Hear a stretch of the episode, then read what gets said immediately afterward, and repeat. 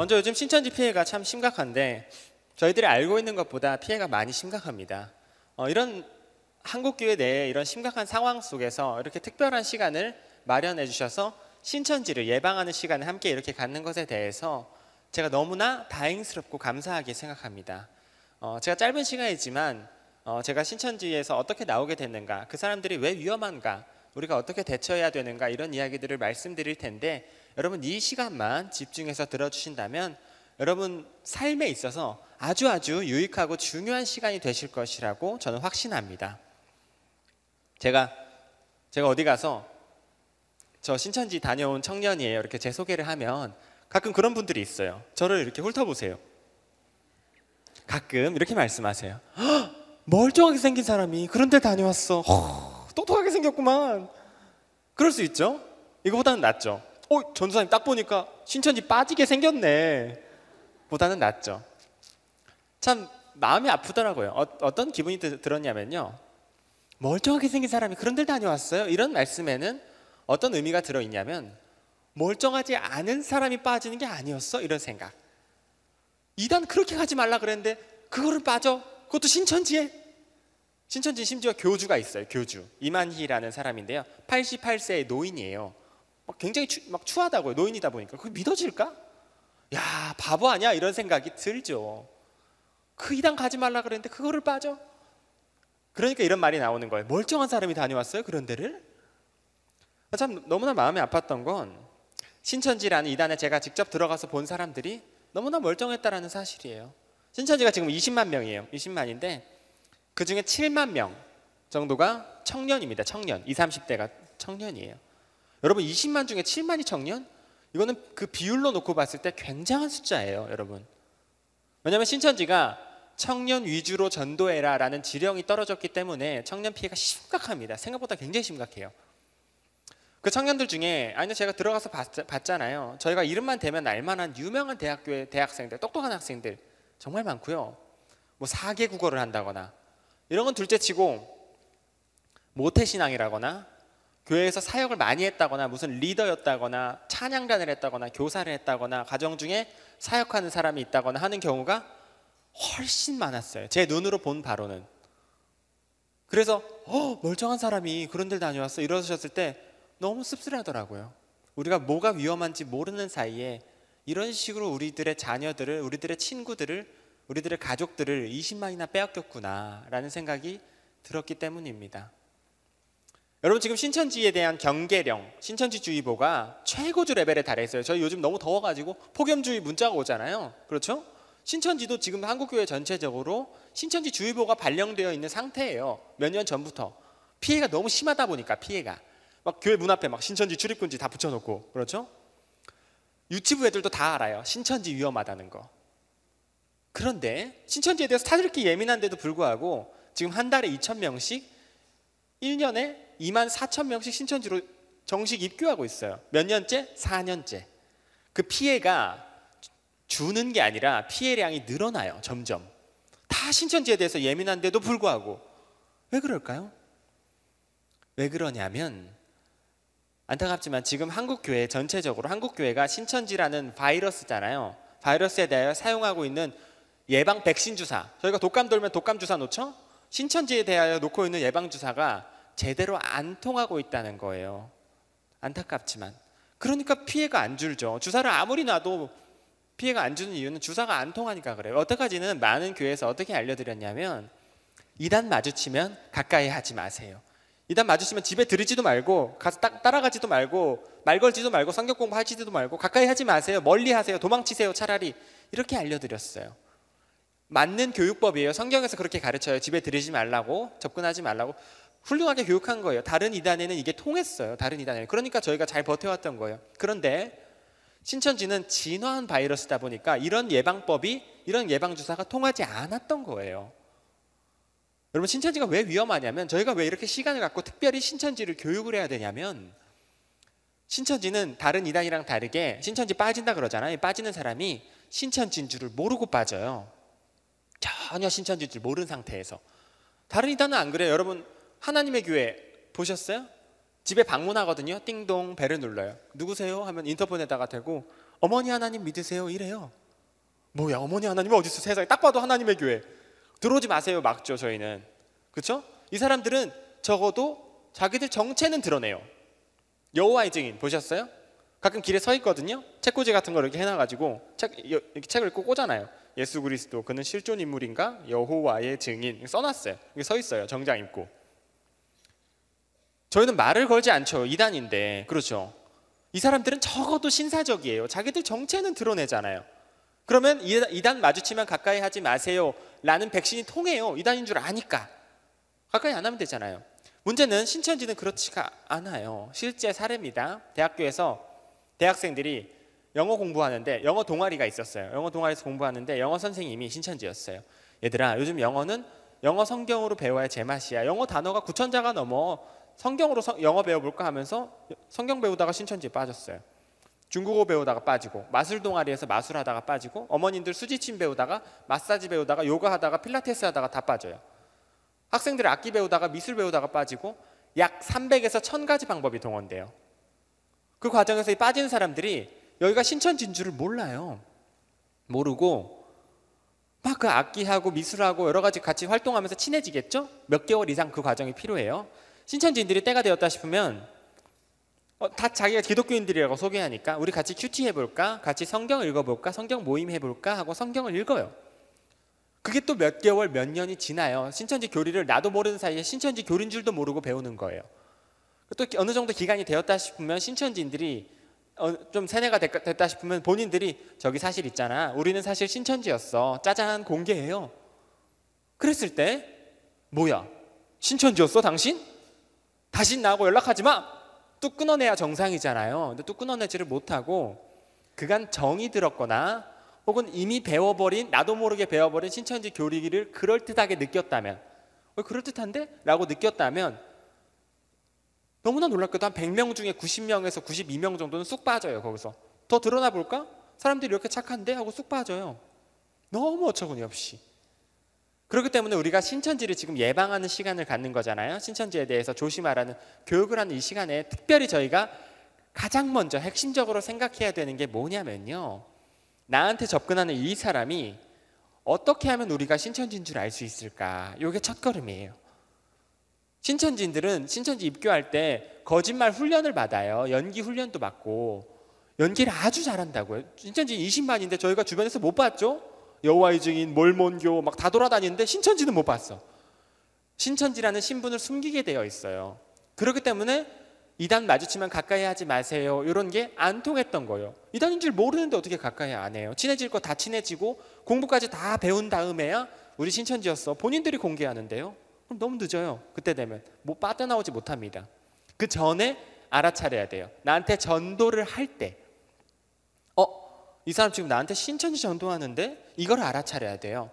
이 사람들이 피할 수 없는 몇 가지 레퍼토리가 있어요. 전도의 방식이 있다고요. 이 사람들이 하는 말의 특징들이 있고 그런 것들을 제가 이 시간에 사진도 많이 가져왔는데 그런 것들을 미리 알아두셔야만 어 지금 이 사람 신천지 전도하는 것 같은데 요거를 딱 현장에서 알아차릴 수가 있어요. 그래야 예방이 돼요. 신천지는 이해하시죠? PPT 좀 띄워주세요. 네. 자 신천지란 한국에 이단 교인이 참 많습니다. 한 200만 정도 돼요. 한국에 이단 교인이. 아, 참 여러분 제가 시작할 때 말씀을 안 드렸는데 어, 제가 이제 강의를 하면 신천지인들이 자주 들어와요. 이제 녹음을 하려고 들어오는데 법적으로 걸려고 녹음을 하거든요. 혹시 주변에서 누가 녹음을 하고 있다면 녹음은 못하게 해주세요.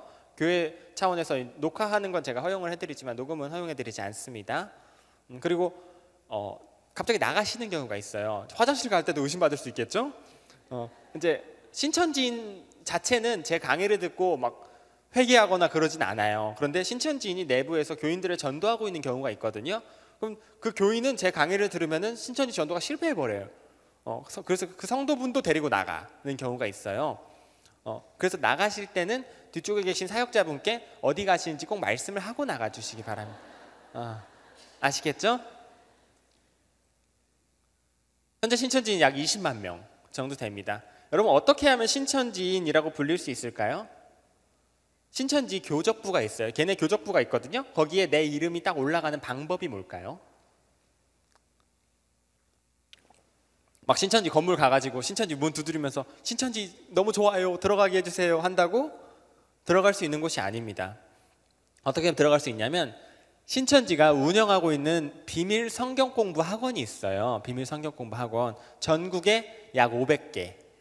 어, 간판도 안 달아놨어요. 안 들키려고 간판도 없어요. 스티커는 안 붙어 있고 아는 사람만 알아요. 약 500개 정도 되는데 거기서 비밀 성경 공부를 배우고 7개월 동안 배우고 시험을 보고 통과해서 졸업장을 받아야 들어가요. 이 7개월이 얼마나 힘이 드냐면요. 7개월 동안 성경 공부를 해야 돼요. 어떻게 공부를 하냐면 일주일에 4번 월화 목금 월화 목금 하루에 3시간씩 성경만 배워야 돼요. 그럼 일주일에 몇 시간이죠? 12시간. 그리고 성경 공부를 해야 돼. 그거를 그냥 하는 게 아니라 2개월에 초등, 2개월에 중등, 2개월에 고등, 1개월에 새신자반, 초등, 중등, 고등, 새신자반으로 나뉘어요. 시험을 봐요. 반이 올라갈 때마다 시험, 시험을 봐서 떨어지면 다시 들어야 되는 거예요. 그래서 고등 끝나면 100문제의 서술형 시험을 봐요. 이거는 뭐 청년들도 막 지하철에서 외워야 돼요. 그, 그게 끝나면 새신자반에 들어가요. 신천지 새신자반. 새신자반에서는 신천지에서 뭐 인사하는 법, 말하는 법, 신천지의 역사, 옷 입는 법, 넥타이 매는 법, 기도할 때 손 겹치는 방향, 발 뒤꿈치 겹치는 방향 이런 거 새로 배워요. 그게 다 끝난 다음에야 그게 다 끝나면 7개월의 교육이 끝나고 시험까지 통과하면 내 얼굴 사진이 딱 이렇게 찍힌 목걸이로 된 카드가 나와요. 폐용증, 내 신분증이 나와요. 신천지 예배당 입구에 기계가 붙어 있거든요. 이렇게 기계가 하나 붙어 있어요. 들어올 때 그걸 찍게 돼 있어요. 삑 찍으면 누구 누구 출석되었습니다 떠요. 어. 요즘은 대리 출석 때문에 지문 인식도 생겼어요. 지문 인식하고 카메라에 얼굴 비추고 들어와요. 사실 아무나 들어갈 수 있는 곳은 아니죠. 아주 폐쇄적인 집단이에요. 그래서 제가 말씀드렸지만 청년들이 그리고 특히 열심히 기독교 어, 생활을 하던 청년들이 많이 빠지는 거예요. 그 하루에 3시간씩 성경 공부를 아무나 하겠어요? 성경에 궁금함이 있는 애들 그리고 신앙의 결핍을 느끼는 아이들 이런 애들이 생각보다 굉장히 잘 빠져요. 그, 그 신천지 가보면은 셀 리더 하던 애들, 교사 하던 애들, 그뭐 선교사 자녀들, 특히 해외로 선교사 자, 선교사분들이 나가 있어서 국내에 남아 있는 아이들 이런 아이들이 정말 많이 빠져요. 생각보다 심하게. 그래서 그런 아이들을 발견하면 저희가 그게 해당 교회에 전화를 해요. 아이가 신천지 빠졌습니다. 부모님께도 전화를 하죠. 그러면 되게 놀라세요. 그런 아이가 아니에요. 어, 얼마나 교사로 열심히 섬기고 얼마나 피아노 반주도 열심히 하고 얼마나 열심히 하던 아이인데 그럴 아이가 아닌데 안타깝지만 그럴 아이가 제일 먼저 빠져요. 너무나 어처구니 없이. 오히려 좀 아, 교회도 잘 안 나가고 막 내가 태생적으로 게으르다. 사람 만나는 것도 별로 뭐 싫고 창세기만 펴면 잠이 와. 그러면 신천지도 힘들 수 있어요. 신천지도 왜냐면 거기서 안 받아줘요. 하루에 3시간씩 성경 공부를 해야 되니까. 아, 저 사람은 신천지 빠지겠지. 이런 사람은 잘 안 빠지고 이 사람은 빠질 리가 없어 했던 애들이 쑥쑥 빠져요. 생각보다. 그 7개월을 센터라 그래요. 신천지 센터. 그 센터를 이미 마치고 졸업증까지 다 작성하고 신천지 들어간 애들이 지금 20만이라고요. 그럼 지금 센터에서 뭔지도 모르고 신천지인 줄 안 알려주고 무슨 제자 훈련 학교다 이러면서 공부를 하고 있잖아요. 애들이 뭔지도 모르고 거기에 세뇌가 되고 있단 말이에요. 성경 공부 학원인 줄 알고. 그래서 공부하고 있는 애들이 지금 몇 명일까요? 4만 명. 이 센터가 1단계가 아니에요. 센터 전 단계가 있는데 센터 전 단계 신천지 전도에 전도가 단계가 있어요. 근데 센터가 1단계가 아니고 센터 전 단계는 복음방이라 그래요. 복음방 들어보셨어요? 들어보셨으면 안 되죠. 복음방이라 그래요. 이 복음방은 뭐 이런 거예요.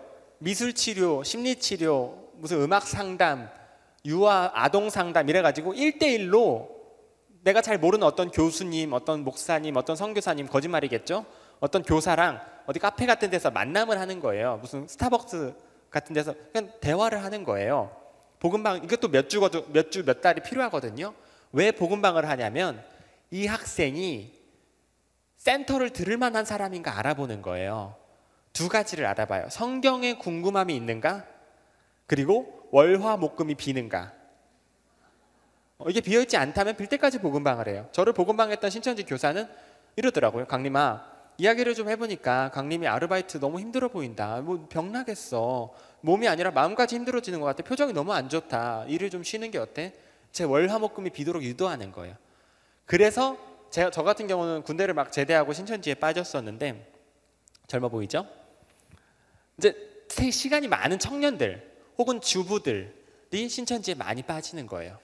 어, 가서 성경 공부를 해야 될 시간이 필요하니까 이해하시죠? 그래서 복음방을 하는 학생들도 한 4만 명 정도 됩니다. 자칭 한국의 재림주들 지금 이제 내가 예수니라 하고 한국에 지금 자기가 예수님이라고 말하는 사람이 40명이 넘었어요. 어, 전 세계 교주 90%가 한국에 있습니다. 어, 왜냐하면 한국이 종교의 자유에 대해서 굉장히 포용력이 많아요. 어, 포용을 해줘. 교주까지도 종교 자유라고 해준단 말이에요. 음, 그래서 사기에 대해서 처벌이 굉장히 약해요. 한국이. 그러니까 너도 나도 사기를 치는 거예요. 저 떼돈 벌거든요. 그 중에서 제가 지금 대기업들만 가져온 거예요. 사람 좀 모았다 하는 사람들. 좀 저기 노란 박스 보이세요? 노란색 줄로 쳐져 있는 네모난 박스에 들어있는 사람 보이세요? 저 사람이 신천지의 교주 이만희 교주예요. 자, 이만희가 추종했던 사람들. 여러분 마태복음 1장 읽어보셨어요? 예수 그리스도의 계본이라 누가 누구를 낳고 누가 누구를 낳고 교주도 교주를 낳아요. 교주 계보도가 있어요. 한국에만. 교주가 낳은 아들이 교주가 되는 게 아니라 교주 밑에서 배운 사람들, 특히 간부급까지 올라간 사람들이 교주 제자 정도 돼본 사람들이 교주가 되거든요. 왜냐하면 교주가 가르치는 교리로 사람들을 막 미혹해보고 뭐 대박인데? 뭐 떼돈 버는데 장난 아닌데? 내가 왜 고생해서 이거 교주 좋은 일 해줘야 돼? 내가 해먹으면 되지. 할 수 있겠구만. 이 생각 든 사람들이 양심만 버리면 그 교주 교리 들고 나가가지고 이름만 살짝 바꿔서 교주가 돼요. 평균적으로 한 교주 밑에서 2, 30명의 교주가 나와요. 여러분 박태선 전도관과 문선명 통일교 보이십니까? 통일교는 유명하죠, 여러분. 박태선 전도관은 우리 어르신분들은 아실 거예요. 1955년도 이단인데 신앙촌 상회가 여기서 나왔죠, 신앙촌 상회. 어, 저 박태선 전도관이 그 당시 이제 천부교라는 이단을 열었는데요. 박태선 저 사람이 그 당시 1955년도에 80만 명이 빠졌어요. 굉장한 숫자였죠. 한국 전쟁 막 끝나고 정말 많이 빠졌어요. 저 박태선 밑에 이만희 교주가 들어가서 10년을 있었어요. 어, 그, 지금 많은 신천지 교리가 저기서 태동을 했습니다. 그 박태선 계열에서 나온 또 다른 교주가 있었어요. 유재열이라는 사람인데 이 사람 이 사람은 종말론을 주장했어요. 세계가 망할 것이다. 그래서 뻥커 짓고 막 건빵 모으고 담요 모으고 이랬거든요. 사람들 막 재산 바치고 이만희 교주가 박태선 밑에 10년 있다가 나가서 이번엔 유재열 밑에 들어갔어요. 거기서 3년 6개월 또 재산 바치고 이랬어요. 그런 식으로 이만희 교주가 23년을 교주 밑을 전전하면서 살았어요. 이 교주 저 교주 다녀본 거예요. 한번 이단에 빠진 인생은 그렇게 됩니다. 누가 전문적인 상담 치료사가 교리를 씻어주고 치료해주지 않으면 중독이 되거든요. 이단 교리에. 그럼 이단 교주가 사망하면 한국 교회로 돌아올 것 같죠? 돌아오지 못해요. 비슷한 교리 가르치는 다른 교주를 찾아가게 돼 있어요.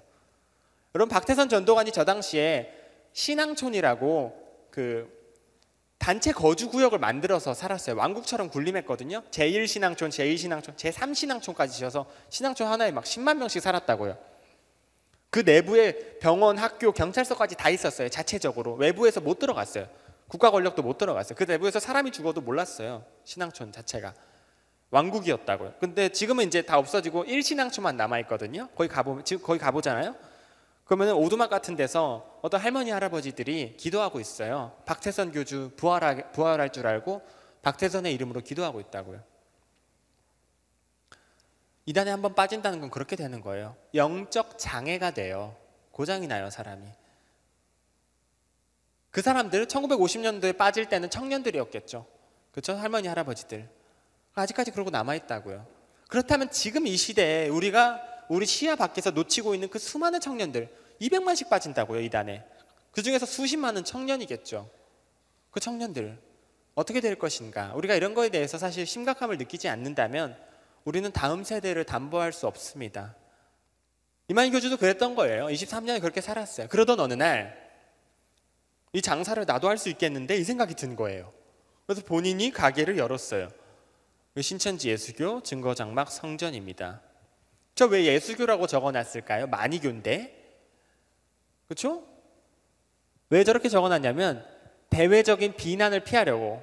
여러분 하나님의 교회 같은 경우는 진짜 사이비 같거든요. 하나님의 교회는 일대 교주가 안상홍이라는 사람이에요. 안상홍. 안상홍 하나님을 믿, 거든요 지금은 이대 교주, 장길자 교주를 어머니 하나님으로 믿잖아요. 안상홍은 아버지 하나님. 이 사람들은 안상홍의 이름으로 기도해요. 완전 사이비 같잖아요. 그렇죠? 근데 신천지는 예수님의 이름으로 기도해요. 좀더 진화했어요. 덜 사이비 같아 보여요. 대한예수교 장로회, 대한예수교 감리회 이런 것처럼 일부러 예수교라고 적어 놓은 거예요. 기존 기독교 신자들을 쉽게 공략하려고. 하지만 내부에 들어가서 그 교리를 배워보면요. 이런 식으로 가르쳐요. 이만희 교주의 말을 들어야만 구원받는다. 이만희 교주가 2000년 만에 등장한 구원자다. 이만희 교주가 보혜사다. 이따위 말을 해요. 이러면서 예수교입니까? 만희교지. 만희교에 증거가 있어요. 신천지가 만든 찬송가입니다. 디자인이 저희 거랑 비슷하죠? 찬송가 43장을 보면요. 여러분 잘 안 보일 텐데 제가 읽어 드릴게요. 오늘 나신 함께 찬양하며 경배하자.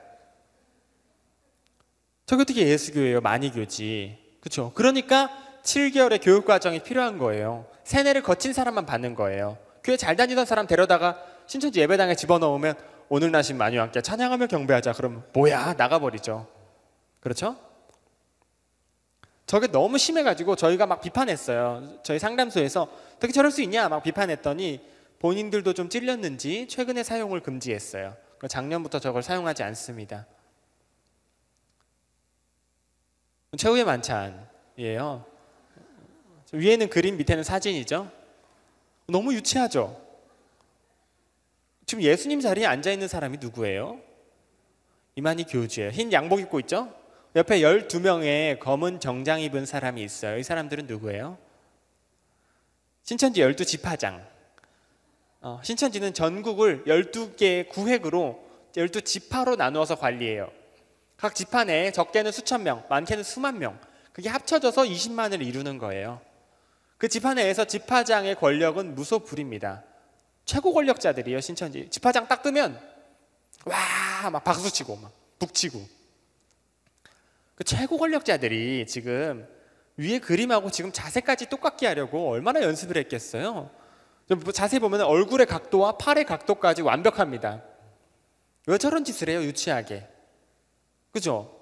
이게 수만 명이 막, 와, 막 숭배하니까 진짜 막 예수님의 제자라도 된 것처럼 막 도취가 되는 거예요. 이 사람들이.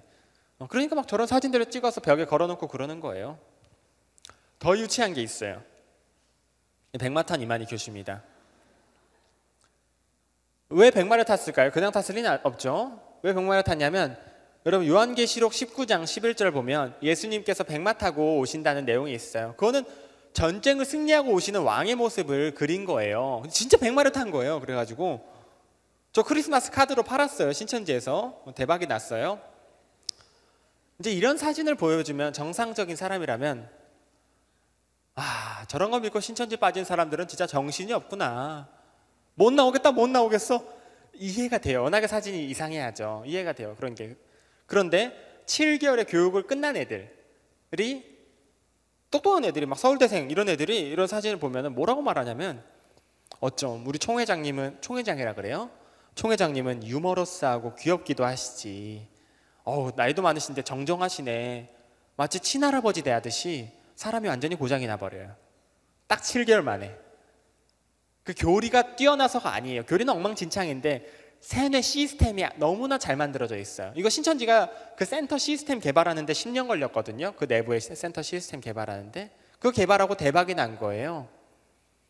제가 본 바로는 사람이 똑똑하건 똑똑하지 않건 어떤 마련된 시스템 속에서 교육을 받을 때 쉽게 세뇌가 돼요. 너무너무 쉽게. 그런 말들을 하는 거예요. 문제가 있어요. 문제가 뭐냐면 교주란 교주마다 백마를 탔다는 거죠. 어, 너도 나도 한 번씩 타본 백마. 제가 신천지 탈퇴한 이야기를 잠깐 이 사진 때 들려드리고 싶은데 여러분 신천지는 공부를 시작할 때 가정과 교회의 비밀로 하고 시작하게 되어 있어요. 저를 가르쳤던 신천지 교사는 이러더라고요. 자기가 교수라 그랬어요. 교수. 전 교수인 줄 알았어요. 워낙에 말을 잘하고 전문 용어로 막 사용하니까 교수인 줄 알았어요. 명함도 막 만들고 다녀요. 교수라 하더라고요.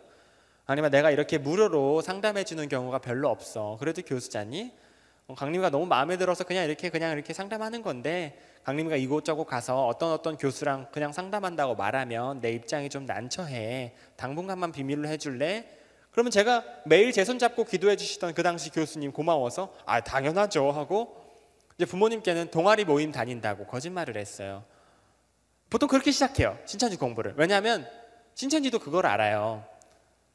아이가 청년들이 교회에 가서 목사님 아니 집에 가서 어머니 저 요즘 어떤 교수님이랑 성경 공부해요. 이러면은 어 대단하다. 계속 다녀라. 요즘은 안 그러죠. 교회 밖에서 확인되지 않은 사람과 확인되지 않은 교재로 성경 공부를 한다?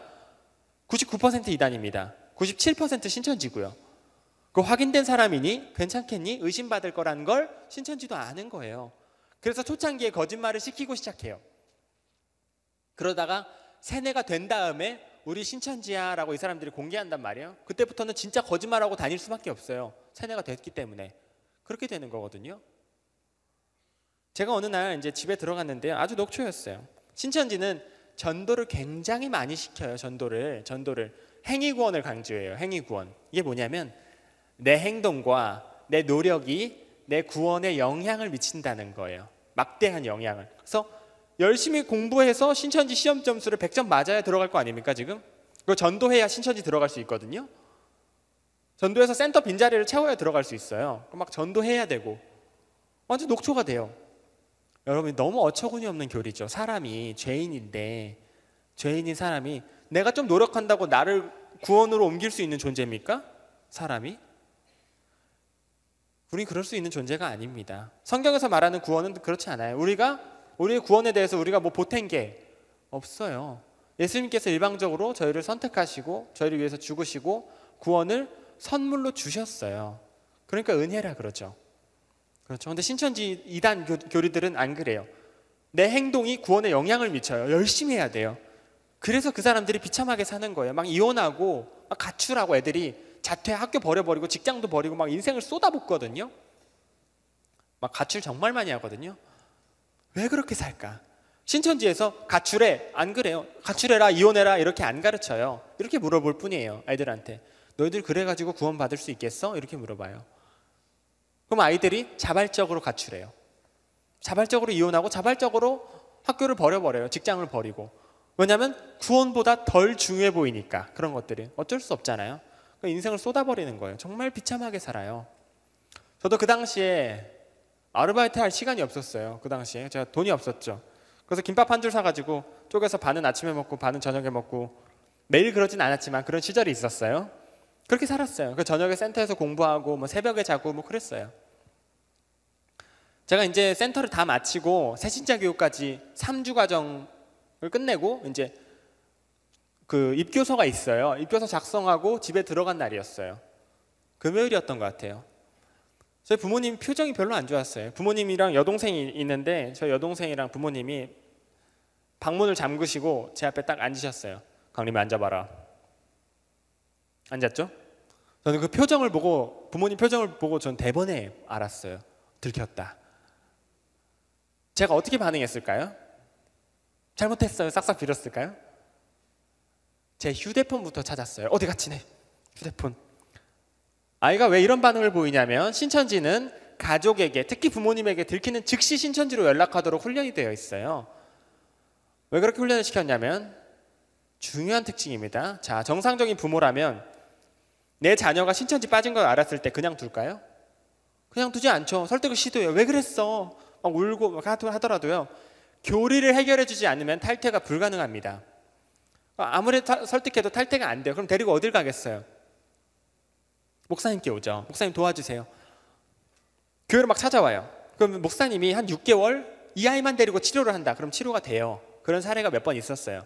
하지만 목사님 얼마나 바쁘신데 목사님이 지금 맡은 양이 몇이에요? 목사님 맡은 성도가 아무리 많은 시간을 그 자리에서 내주셔도 두세 시간 정도? 왜 그랬어? 설명해봐. 하면 아이가 신천지 센터 동안 외우는 성경 구절만 200개 정도 돼요. 막 구절 막, 막 외우면서 막 방방 뛰어요. 매뉴얼이 심겨져 있어요. 목사님 신천지 교리 설명해 보세요. 뭐 막 이러면서 이것도 설명 못 해주면서 목사님 맞습니까? 막 방방 뛰어요. 어떻게 대처가 안 돼요. 부모님 깜짝 놀라요. 옆에서 이런 아이가 아닌데 어떻게 된 일이야? 목사님도 놀라요. 이런 아이가 아니었는데 안타깝지만 이 단계에서 해결이 안 돼요. 대부분. 이거는 목사님이 신학적 능력이 부족해서가 절대 아니라 신천지 상담법을 잘 모르셔서 그래요. 그러면 목사님께서 수소문 해주셔서 신천지 치료소를 알게 돼요. 전국에 여덟 군데 있어요. 신천지 전문 치료소. 그럼 부모님이 아이를 데리고 상담소까지 오는 거예요. 이 신천지 상담사분들은 어떤 분들이냐면 대부분 저도 그렇지만 거기 출신인 분들이 많아요.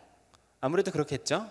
그 얼마나 절박하겠어요. 저희 상담소 같은 경우는 신천지 20년, 13년, 9년 계시던 분들, 신천지를 깨 부수겠다는 일념으로 사시는 분들, 어, 신천지 교리의 허점을 책으로 낸 분들이에요. 그리고 이만희 교주가 숨기고 싶어하는 불법적인 자료들, 막 법정 자료들, 이만희 교주 여자친구 여덟 번 바뀐 내용들 이런 것들을 막 쌓아놨어요. 그걸 보여줘요. 학생한테 부모님이랑 같이 오면은 그럼 좀 보여줘요. 봐봐, 네가 이거 읽어봐라. 종교 사기 같지 않니? 그럼 아이들이 짧으면 하루, 길어봤자 3주 안에 깨달아요. 금방 깨달아요. 100명 중에 90명 이상, 90%, 90% 이상이 뭐야? 종교 사기였잖아. 금방 알아요. 좋은 일이죠. 워낙에 교리가 엉망진창이기 때문에 금방 뭐 금방 알려, 알려주면 해결이 돼요. 그럼 애들이 신, 신천지를 탈퇴해요. 신천지인들 입장에서 그 상담소가 얼마나 싫을까요? 지금 애 그거 지금 몇 개월을 교육했어요? 지금 7, 8개월을 교육해 놨더니 상담소 갔다가 안 돌아와. 실제로 수백 명씩 막 상담소만 가면 안 돌아와. 그래서 상담소를 뱀소굴이라고 가르쳐 놨어요. 상담사들은 독사. 상담사들의 말은 독. 상담사들의 말을 들으면 영혼이 독에 취해서 죽는다. 이렇게 가르쳐 놨어요. 20만 명한테. 저도 그렇게 배웠었어요. 신천지 있었을 때. 실제로 신천지 내부에서 누가 상담소 갔다 그러더니 안 돌아와. 다시는 안 돌아와. 그래서 어떤 어떤 선배가 또 상담소 가서 못 돌아왔대. 막 그 분위기가 되게 흉흉하다고요. 신천지 내부에서 분위기가 막 무서워한다고요. 그래서 아이들한테 부모님이 상담소 갈래? 이러면 아이들이 어떻게 반응할까요?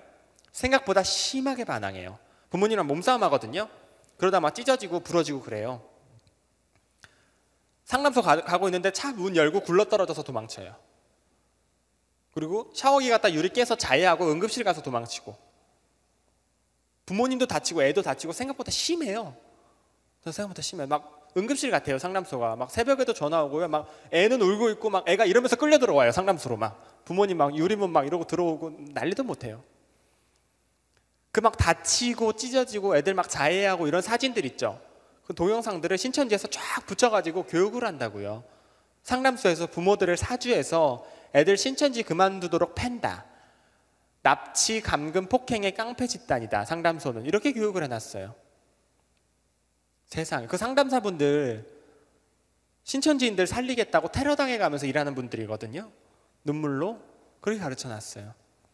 실제로 상담소까지 왔다가 막 유리문 발로 차서 깨고 막 도망친 애들이 있어요. 몇 명. 걔네들이 신천지 가서 막 얼마나 무서웠는지 막 부풀려서 막 간증을 해요. 그러면 신천지에서의 그 상담소를 향한 그 공포, 그 증오는 어떻게 이루 말할 수 없습니다. 진짜 무서워해요. 이렇게 가르쳐 얘들아. 너희들 지금 신천지 비밀로 다 이렇게 공부하라고 하는 이유가 뭐냐면 너희들 부모님 좋은 사람인 거 나도 알아 알지만 아무것도 모르시잖아. 너네들 지금 공부하는 거 알면 너희들 당연히 신, 신천지 못 가게 막으시고 상담소 데려가실 걸? 상담소 얼마나 무서운 곳인데? 너희들 선배들도 가서 못 돌아온 곳이야 어, 너희들 나중에 부모님도 전도해야 될 거 아니야. 그래서 비밀로 하라는 거야. 조심, 들키지 않으라고 핸드폰도 잠궈 놓으라고 하는 이유가 그거야. 이렇게 교육이 돼 있어요. 그 부모님 아시면 우리한테 바로 연락해. 우리한테 대처법이 있으니까 이렇게 훈련이 되어 있는 거예요. 그 제가 그래서 휴대폰부터 찾은 거예요. 이해가 되세요? 없어졌어요. 제 휴대폰이 아까까지 있었는데.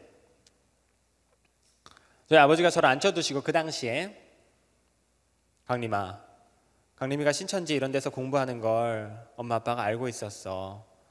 엄마 아빠가 좋은 상담소 알아봤는데 상담 한 번만 받으러 갈래? 엄마 아빠 부탁이다. 어. 그 당시에 저는 상담소요? 그랬죠. 그 제가 상담을 받으러 갈 수는 없잖아요. 그 당시에 저는 절대 상담을 받을 수는 없다. 신천지 SOS를 치게 돼 있어요. 반드시 연락하게 돼 있거든요. 그래서 제 여동생 걸 찾았죠. 여동생 휴대폰도 없고 부모님 것도 없고 아까까지 있었는데 휴대폰이 다 없어졌어요. 전화선이 끊어져 있었어요. 제가 어떻게 반응했을까요? 집을 나가려고 그랬어요. 철이 없었죠. 집을 나가려고 그랬는데 집 문이 저희 집 문이 자물쇠로 잠겨 있더라고요. 두 개로 이렇게 분위기가 싸하잖아요. 제가 화장실로 뛰어갔어요.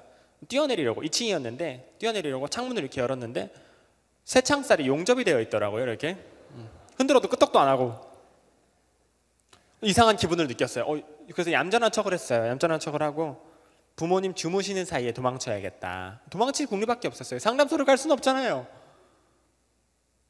근데 부모님과 여동생이 밤에 교대로 주무시지 않으면서 저를 감시하시는 거예요.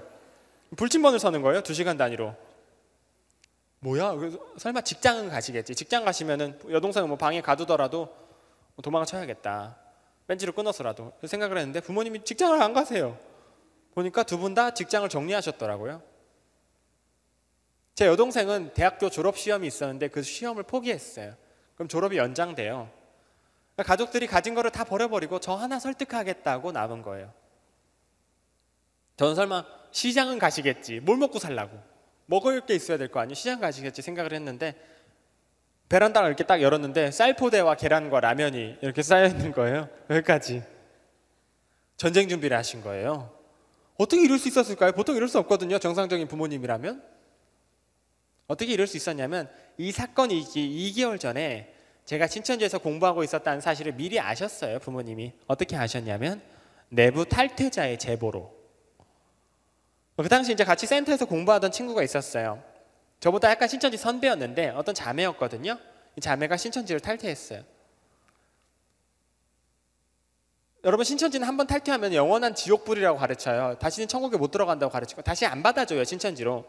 신천지 문이 닫혀요. 한번 탈퇴하면. 그러면 그래서 애들이 무서워서 탈퇴를 못 해요. 아무리 그 거기서 갈굼을 당하고 그래도 탈퇴를 못 하는 거예요. 부모님께 말도 못 하고. 한 자매를 잃었으니까 그 당시 신천지 내부는 뭐 눈물 바다였어요. 뭐 초상집이었어요. 뭐 영상 편지 보내고 편지 보내고 난리도 아니었어요. 이 자매가 저희 상담소에 와서 치료를 받았대요. 두고 나 정신이 딱 정신이 드니까 두고 나온 친구들 생각이 난 거예요. 연락을 하는데 탈퇴자의 연락은 차단하게 되어 있어요. 다 차단돼 버렸어요. 근데 어떤 별로 친하지는 않았는데 어떤 신학생 남자애가 생각이 나더래요. 그때 제가 신학교 1학년이었어요. 신학생 남자애. 그래서 뭐, 뭐 고민을 했대요. 이름이 기억이 안 나니까 이름이 기억이 안 나니까 막 기도하다가 막 성경을 읽었대요. 일주일째 되던 날에 데살로니가 후서 2장 1절에 이런 말씀이 있어요. 형제들아 우리가 너희에게 구하는 것은 주의 강림하심과 이런 말씀이 있어요. 제 이름이 강림이잖아요. 제가 지어낸 이야기가 아니라 나중에 그 자매에게 들었어요. 얼마나 고맙던지 이 자매가 강림을 신고한 거예요. 강림 남자 신학생. 그래서 상담소에서 신학교들을 수소문해서 저를 찾아냈어요. 그래서 저희 신학 과장님께 연락이 갔고 등록된 교회에 청년 목사님께 저희 부모님께 전화가 갔어요. 그게 제 중등 때예요. 센터 중등 때. 저희 부모님 그 전화를 받았을 때 믿을 수 없었다고 그래요. 그럴 리가 없다. 3대째 기독교에 금이야 오기야 키워서 신학교까지 보낸 우리 아들이 그럴 리 없다. 끊어버리셨어요. 돈 받으려는 사기인 줄 아셨대요. 거기서 이럴 수 있었어요. 강림아 똑바로 앉아서 말해봐. 너 요즘 어디 다녀? 왜 이런 전화가 와? 신천지 이런 데 다닌 거 아니야? 그럴 수 있었어요. 그럼 아이들이 똑같이 반응합니다. 매뉴얼이 역시 심겨져 있어요. 맞아요. 제가 신천지였는데 배워보니까 진리예요. 같이 다니실래요? 이러겠어요? 딱 잡았대요. 무슨 말씀하시는 거예요? 동아리 모임 다닌다고 한 지가 언젠데 도서관 다닌다 그랬잖아요. 자격증 시험 준비한다 그랬잖아요. 무슨 말씀을 누가 그런 전화를 해요? 당연히 사기지. 딱 잡았대요. 그럼 부모님 입장에서 믿고 싶잖아요. 역시 아니겠지. 그럼 아이는 바로 돌아서서 누구한테 연락해요? 신천지한테. 저 노출됐어요. 도와주세요. 연락해요. 그렇게 훈련이 되어 있어요. 훈련이. 연습을 시켜요. 아, 전화가 와요. 신천지한테서. 신천지 담당 전도사가 있어요. 전도사들이 전화를 해서 강림아 큰일 났다. 어쩌다 들켰어. 조심하지 그랬어. 너희 부모님 좋은 사람인 거 나도 알지만 말했다시피 강림을 상담소 데려갈 수 있어. 정말 위험하단다. 강림 조심해야 돼. 그러니까 어, 상담소 갈 수 있으니까 우리가 보호해 줄 필요가 있다. 잠시만 신천지 숙소에 와서 지낼래? 그러면 아이들이 알겠습니다 하고 끊고 엄마 아빠, 엄마 아빠와 신앙이 달라서 함께 지낼 수 없게 됐어요. 엄마 아빠의 구원을 위해서 노력할게요. 편지 한 장 쓰고 집을 나가요. 그날 저녁에 아무리 길어도 일주일 안에 뭐 짐을 쌀 여력도 없이 지갑 하나 들고 집을 나가버려요. 상담소 갈까봐 무서워서. 그 신천지 숙소에서 지내는 거예요. 그 쪽방에 세탁기도 없고 40명씩 그것조차 없어서 센터 의자 밑에서 자거나 뭐 찜질방에서 자거나 이런 애들이 정말 많아요. 저희가 아이들 너무 많이 놓쳤어요. 저도 그럴 뻔했죠. 여기 없을 뻔했어요. 여기 없을 뻔했는데 부모님 저한테 물어보시려다가 제가 마침 센터에 있었어요. 그래서 물어보지 못하시고 전화하시려 했어요. 너 지금 어디야? 하시려다가 이상한 기분이 드시는 거예요. 그러셨대요. 이상한 기분이 드셨대요. 월화목금 애가 계속 나가잖아요. 월화목금 수요일도 신천지 수요 예배를 가고 주일도 신천지 예배를 가야 돼요. 집에 붙어 있질 않잖아요. 무슨 이런 동아리 모임이 있다는 거 들어본 적도 없다. 이상하다. 타초 경사가 될 수 있으니까 아이에게 말하지 말고 전화한 사람들을 찾아가 보자. 그래서 그 상담소까지 찾아오신 거예요. 그리고 그 자매를 만났어요. 저를 제보한 자매. 제 사진을 보여줬어요. 이 아이가 맞니? 그랬더니 아이가 어 강림이가 맞아요. 그러는 거예요. 저희 부모님 많이 놀라셨지만 제가 지금도 참 감사한 건 그렇게 자녀를 꺼낼 수 있는 준비를 가지고 모든 걸 버릴 수 있는 현명한 판단을 할 수 있는 부모를 둔 아이들이 그렇게 많지 않았다는 거예요. 들어가는 게 한 달에 2천 명이면 나오는 거는 한 달에 한 15명?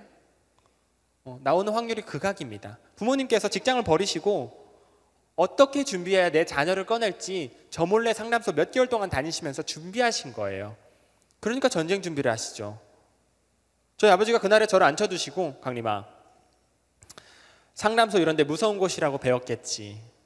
강림이가 상담 안 받으려고 하는 게 이해가 간다. 무섭게 배웠으니까. 하지만 엄마 아빠가 만나보니까 좋은 사람들이더라. 이쪽에서는 무서운 사람들이라 하고 아빠 엄마 아빠는 좋은 사람들이라 그러고 완전 말이 다르지 않니? 그럼 강림이가 만나서 직접 확인해 보면 되잖아. 그러시더라고요. 상담소에서 강림이를 뭐 납치하고 폭행한다고 강림한테 조금이라도 손이라도 된다거나 해코지를 하려고 하면 엄마 아빠가 지켜줄게. 엄마 아빠가 그런 것도 모르고 알아봤겠니? 그러시더라고요. 맞는 말씀이시더라고요. 강림 이렇게 집에 가두라고 상담소에서 시킨 거 아니야. 상담소로 데려오라 그러셨지.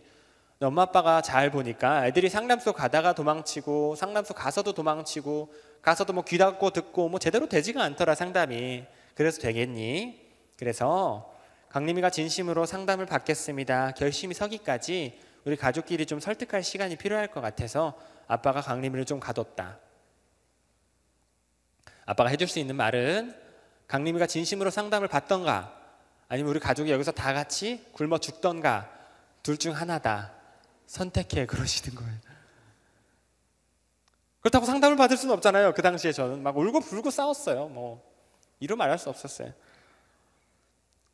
저희 어머니 된장찌개 끓이다가 울고 그 된장찌개 식탁에 놓으면 동생이 울고 저는 그거 먹다가 울고 서로 얼마나 답답해요. 서로 얼마나 서로 무릎 꿇고 앉아가지고 가족이 구원받게 해달라고 기도하는 거예요. 서로. 어머 엄청 싸웠죠. 결론적으로는 제가 상담을 받았어요. 왜냐하면 저희 부모님이 너무 우셔가지고 상담을 받을 수밖에 없었어요.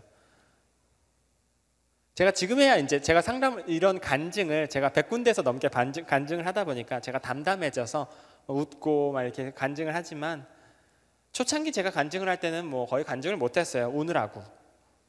저희 부모님이 없었다면 제가 여기 있을 수도 없었죠.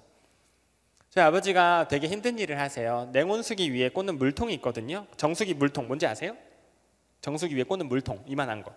예, 예, 그걸 트럭으로 배달하세요. 굉장히 무거운데 엄청 무거워요. 그 20kg가 넘어요. 그걸 하나 배달해서 이제 딱 꽂으면 4천 원 받으세요. 이제 그걸 막, 막 수천 수만 통 배달해서 저를 신학교에 보내신 거죠. 저희 아버지 유일한 자랑이었어요. 너무 그 일을 오래 하셔서 손이 막 발바닥처럼 변하셨어요. 뭐 관절도 다 상해서 팔도 안 올라가고 그 손으로 제 얼굴을 막 쓰다듬으시면서 너무 너무 우셨죠. 그 제가 상담을 받겠습니다 그런 거예요. 지금도 신천지에서 나온 아이들은 그렇게 나와요. 아무리 신천지에서 혼나고 상처받고 아무리 그래도요 제 발로 그 무서운 상담소 오겠어요? 절대 못 와요. 부모님들이 목숨을 걸고 눈물로 설득했을 때 간신히 상담을 와요. 상담만 받으면 금방 치료돼요. 상담만 받으면 애들이 막 이러고 들어온다고요. 안 들어오려고 막 이러고 들어온다고요. 상담 받겠습니다 그랬어요. 부모님 깜짝 놀라시더라고요. 상담을 받겠다고 막 좋아하시더라고요. 어디서 숨겨놨던 휴대폰을 꺼내셨어요. 막 뭐라고 하시더라고요. 휴대폰이 저기 있었군 생각하는데 상담사님이 캐리어를 끌고 집으로 오셨어요. 저희 집에서 숙박하시면서 저를 가르치셨어요.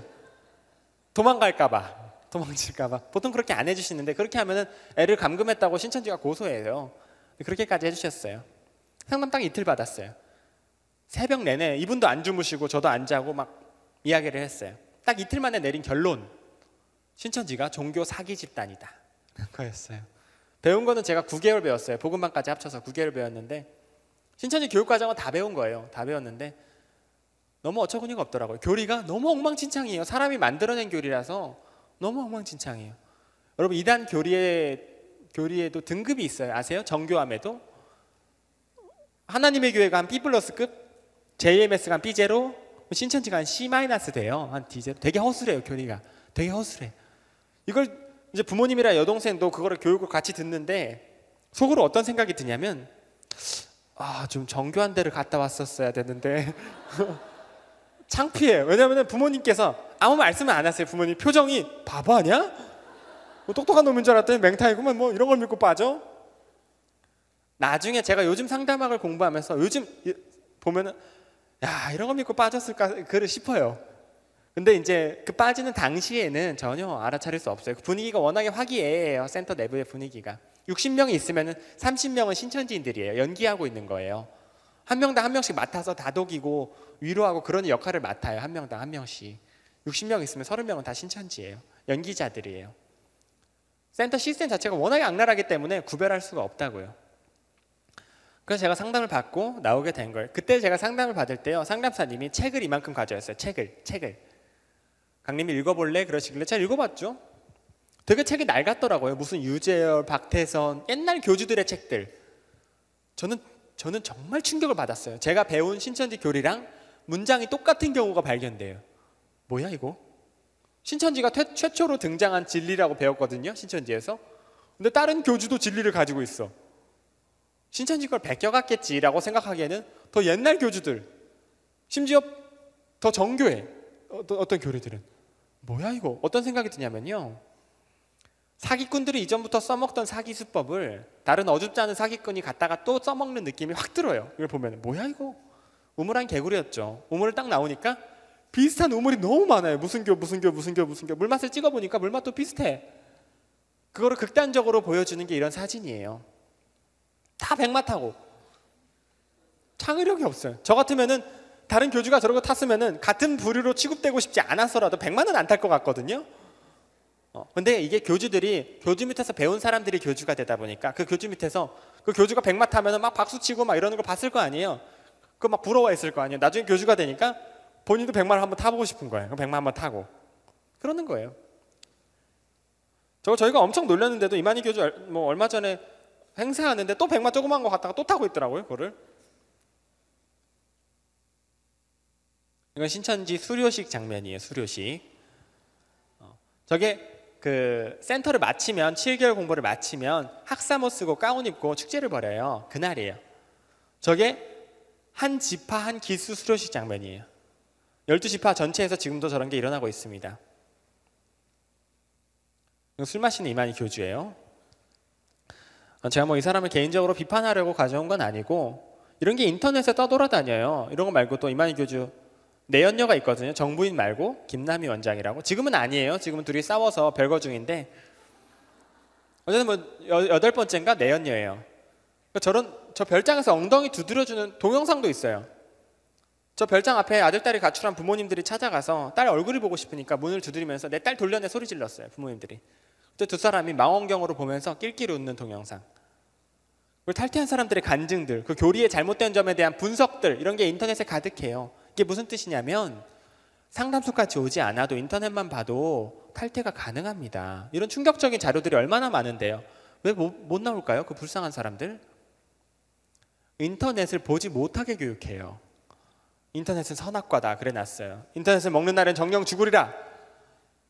물론 뭐 뉴스도 봐요. 다 보는데 신천지 관련 자료는 절대 못 보게 돼 있어요. 제가 그게 너무 마음이 아파서 가져왔어요.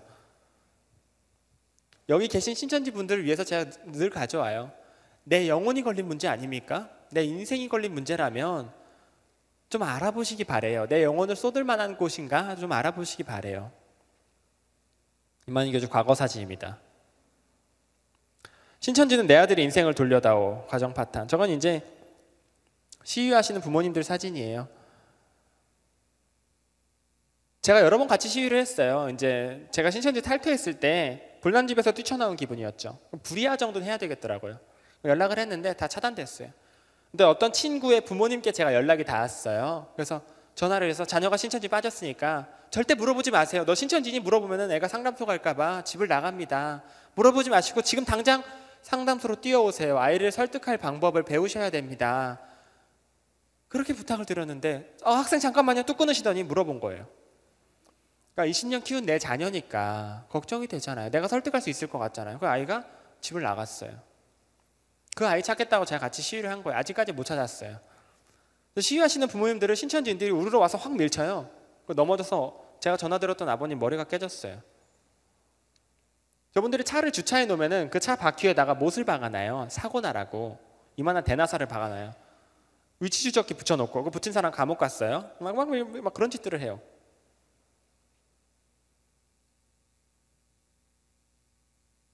자, 복요법 오늘의 강의에서 제일 중요합니다. 복음방 센터 수료 입교 신천지 전도 방식인데요. 신천지가 저거 개발하는데 10년이 걸렸어요. 저거 개발하고 대박이 난 거예요. 신천지가. 복음방 전 과정은 여러분 섭외라고 불리는데요. 섭외는 제가 적어놓지 않은 이유는 여러분들이 알아차릴 수가 없습니다. 천 가지가 넘으니까요. 그렇죠? 여러분 오랜만에 만난 친구가 오랜만이야 우리 밥 먹으러 갈래요? 이랬을 때 신천지야? 이러진 않잖아요. 그렇죠? 밥 먹어도 돼요. 수지침? 수지침 해도 돼요. 마사지 해도 돼요. 필라테스 해도 돼요. 요가 해도 돼요.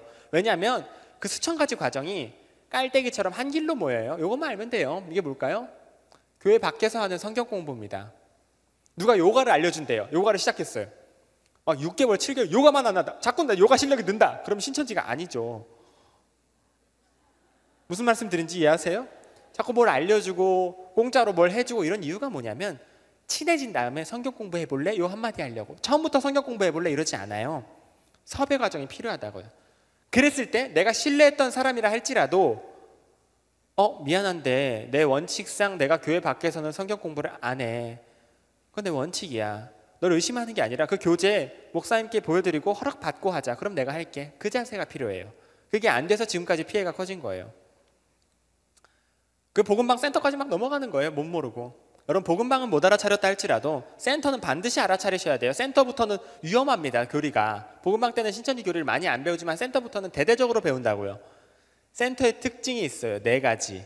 외워두세요. 면접, 복사비, 월화목금 7개월. 자, 들어갈 때 면접을 봐요. 여러분 기업이나 그렇지 어떻게 무슨 성경 공부 학원 주제에 면접을 봐. 들어갈 때 면접을 봐요. 그래서 이 사람의 등급을 A급부터 D급까지 나눈다고요. A, B, C, D. A급만 받아요. B, C, D급은 떨어져요. 한 30% 정도가 떨어져요. 연락이 잘 안 된다. 내가 카카오톡 답장을 8시간마다 한다. 뭐 좀 지각이 자주 한다. 복음방 때 지각을 자주 했다. 성경에 별로 관심이 없어 보인다. 태생적으로 게으르다. 복음방 때 벌써 떨어졌어요. 복음방 때 벌써 떨어졌는데 면접까지 오더라. 면접 때 또 떨어지기도 해요. 제가 본 바로는 이 A급에 딱 들어맞는 사람이 한국교회 성도들이에요. 특히 모태신앙들. 착하고 말 잘 듣고 순종할 줄을 알아요. 그리고 성경에 관해서 무슨 얘기를 하면 하면은 째깍째깍 알아들어요. 오래 앉아 있어도 별로 무서워하지도 않고 오래 앉아 있는데 적용도 잘 되고 집중도 잘하고 신천지들이 그런 사람들 좋아해요. 이런 질문이 있어요. 성경 공부 좋아하세요? 그럼 저는 그 당시에 그랬어요. 성경 공부 너무 좋아해요. 그럼 몇 급이에요? A급. 근데 가끔 이런 사람이 나와요. 성경 공부 좋아하세요? 아, 성경 공부 좋긴 한데 제가 이단인지 아닌지 어떻게 제가 잘 몰라서요. 죄송한데 그 교재 잠깐 빌려주시면 우리 목사님한테 가서 보여드리고 허락 좀 받고 올게요. 탈락, D급 탈락. 신천지가 제일 싫어하는 거 목사님한테 허락 받고 올게요. 얼마나 멋있고 겸손해요. 내가 판별할 지혜가 없으니까 전문가이신 목사님께 물어보고 올게요. 왜냐하면 내 영혼이 걸린 중요한 문제니까. 얼마나 겸손해요. 그 예수님 보시기엔 그게 1급이겠죠? 그 왜 떨어뜨릴까요? 면접을 봐서 왜 떨어뜨려요? 굳이 떨어뜨릴 것까지는 없잖아요. 왜 떨어뜨리냐면 이 사람이 7개월의 교육을 끝까지 끝마칠 만한 사람인가 알아보는 거예요. 이게 무슨 뜻이냐면 한 1, 2개월 하다가 그만두는 사람이 나오거든요. 가끔 너무 직장을 열심히 다니거나 별로 성경에 관심이 없으면은 그걸 못 버텨요. 3개월씩 막 3시간씩 하는 거를 힘들어 못 하겠어요. 그만둬 버려요. 이 사람은 면접 때 걸렀어야 되는 사람이에요. 이거는 왜냐하면 세뇌가 덜 된 상태로 놓친 거예요. 그럼 돌아다니면서 일부러 안 들키려고 지금 간판도 안 달아놓은 건물 아니에요? 그럼 여기 신천지 건물이야 소개 소문, 소문 을 내요. 그럼 저희 상담소로 전화가 와요. 어디 어디 신천지 건물이 생겼대요. 제보가 들어와요. 그럼 저희가 홈페이지에다가 딱딱딱딱 사진이랑 같이 올려버려요. 저희 홈페이지에. 지금까지 밝혀진 게 약 270군데. 그 어떤 목사님들은 상담소 홈페이지 매일 접속하시면서 우리 지- 우리 교회 근처 센터 생겼나 검색하세요. 그래서 센터가 생기면 운전해서 가서 잠복하세요. 우리 성도 들어가나 지켜봐요. 사진 찍혀서 발각된 사례가 있어요. 그리고 저처럼 친천지를 탈퇴한 청년들은 얼마나 복수하고 싶어요. 사실 분이 있어요. 인생을 빼앗겼으니까. 그래서 센터 앞에 찾아가요. 1인 시위를 합니다. 1인 시위. 시위 해보셨어요? 시위? 시위 그냥 가서 소리 지르는 1인 시위는 경찰서에 가서 집회 신고를 안 해도 돼요. 그냥 가서 하는 거예요. 여기 신천지 센터입니다. 소리 지르는 거예요. 정말 재밌어요. 몇 번 해봤는데 뭔지도 모르고 신천지 들어가던 애들이 신천지 센터입니다. 그러면 헉, 뭐야? 문 닫고 저한테 와요. 여기 신천지예요? 물어봐요.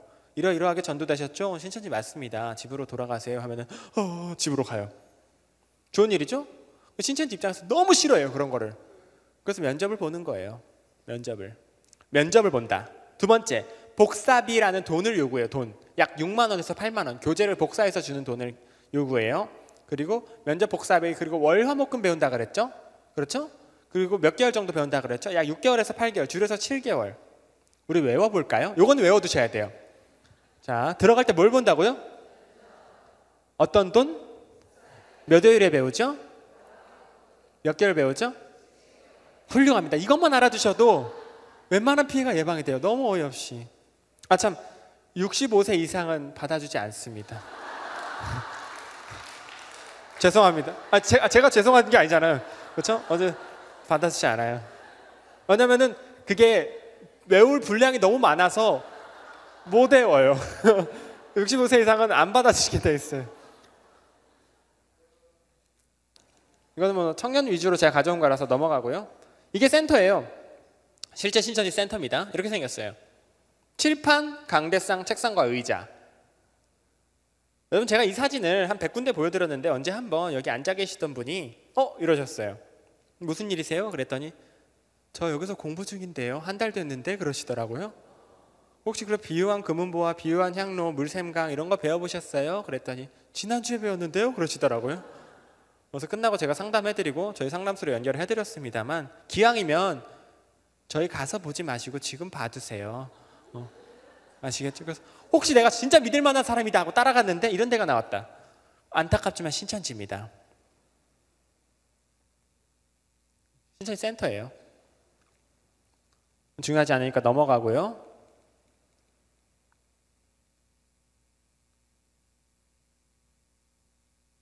저희 상담소 대표 전화번호와 상담소 홈페이지입니다. 어, 제가 나눠드린 종이 뒤편에도 적혀 있어요. 상담소 전화번호가. 제가 마- 이걸 소개시켜 드리는 이유가 있겠죠? 여러분은 신천지 빠지지 않겠죠. 제가 지금 센터 특징이랑 센터 사진까지 다 보여드렸는데 가서 면접 보고 월화목금 공부하고 있으면은 제가 섭섭하겠죠? 문제는 우리 우리 주변인 중에 우리가 신천지인을 발견하게 될 날이 올까요, 안 올까요? 죄송하지만 100% 옵니다. 한 달에 2천 명씩 들어가요. 그랬을 때 우리들의 대처가 너무너무 중요해요. 무슨 막 나한테 전도를 한다. 아니면 휴대폰을 우연히 봤는데 신천지 연락이 막 이런, 이런 경우가 가끔 보- 등장하거든요. 아들이 바빠 보여서 가방을 열었는데 요한계시로 막 나와. 뭐야? 너 신천지야? 이러면 돼요, 안 돼요? 안 돼요. 집을 나가요. 집을 나가요. 저희가 아이들 너무 많이 놓쳤어요. 물어보지 마세요. 상담소 갈까봐 집을 나간다고요. 절대 물어보지 마시고 딱 발견했다 싶으면 바로 어디로 연락해야 돼요? 전문가한테 연락하세요. 각 상황별로 대처법이 다릅니다. 전문가가 도와줘야 돼요. 목사님과 함께 바로 전문가한테 연락하세요. 아시겠죠? 마지막으로 가장 중요하게 강조해드리고 싶은 건 바로 오늘의 말씀이에요. 사도행전 4장 12절. 다른 이로서는 구원을 받을 수 없나니 천하 사람 중에 구원받을 만한 다른 이름을 우리에게 주신 일이 없음이라 하였더라 그랬어요. 오직 예수 그리스도예요. 예수 그리스도 중심의 신앙을 제가 강조해 드리는 이유가 뭐냐면 제가 월화목금 가르치면 신천지니까 조심하세요. 그랬더니 어휴 월화목금 조심해야지 하더니 수요일 토요일 가르치는 하나님의 교회를 막 가요. 너무 안타깝죠. 세상에 농담이에요. 수토 가르치진 않아요. 하나님의 교회가 기껏 가르쳐 놨더니 이단이 너무 많아요. 현 시대에 신천지가 너무 위험해서 신천지라는 바이러스가 너무 위험해서 제가 급하게 예방 백신 주사를 놔드린 거예요. 신천지 하나에 대해서. 바이러스가 너무 많아요. 종류도 다양하고. 몇 개 위험한 거에 대해서는 몇 개 정도는 주사를 놔드릴 수 있겠죠. 하지만 이단은 계속 생겨요. 지금 이만희 교주 사망하면은 그거 받아 먹으려고 집화장까지 있다가 나가가지고 교주가 돼서 기다리는 사람이 지금 20명이 넘어요. 교주가 교주를 낳고 교주를 낳고 그거를 뭐 박멸할 수가 없어요. 더 많아지겠죠 이단이. 그 대부분은 우리들 스스로의 면역력으로 튕겨내야 돼요. 면역력으로 매주 이단 설교를 할 수는 없잖아요. 그 면역력의 핵심이 예수 그리스도입니다. 이걸 허투루 들으시면 안 돼요. 두 가지 확신이 필요해요.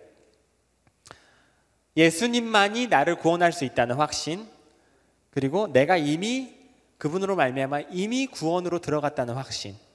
이게 있었던 것 같은 사람조차 너무 아무렇지 않게 이단에 빠지는 걸 제가 참 많이 봤어요. 이만희 교주가 보혜사다. 이만희 교주의 말을 들어야 구원받는다. 이따위 말을 하는데 20만 명이 당신 그게 무슨 말입니까? 예수님이 누군지는 압니까? 한마디 못하고 빨려 들어갔어요. 전 신학생이라 해놓고 멍청하게 그걸 듣고 있었어요. 우리들의 신앙이 과연 정상적인 상황에 놓여 있는가 돌아보시기 바래요. 그게 우리 면역력의 핵심이 될 겁니다.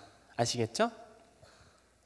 여러분들이 너무 재밌게 들으셔 주셔가지고 집중을 잘해주시는 경우가 오랜만이에요. 그래서 제가 에피소드를 추가하다 보니까 시간이 길어졌어요. 그래서 제가 말이 좀 빨랐어요. 그렇죠? 말이 좀 빨랐는데 그 집중해서 들어주셔서 너무너무 감사하고 이 시간 통해서 신천지의 위험함과 그 대처법 또 예수님의 그 위대한 사랑에 대해서 잘 생각해 보시는 시간 되셨으면 좋겠습니다.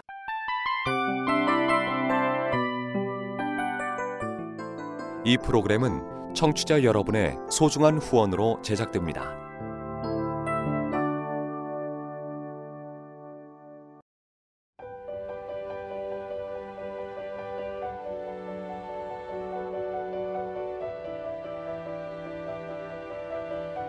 세상에는 수많은 교회들이 있지만 더 깊이 있는 말씀 강해를 찾기 위해 크기로만 교회를 선정하지 않습니다.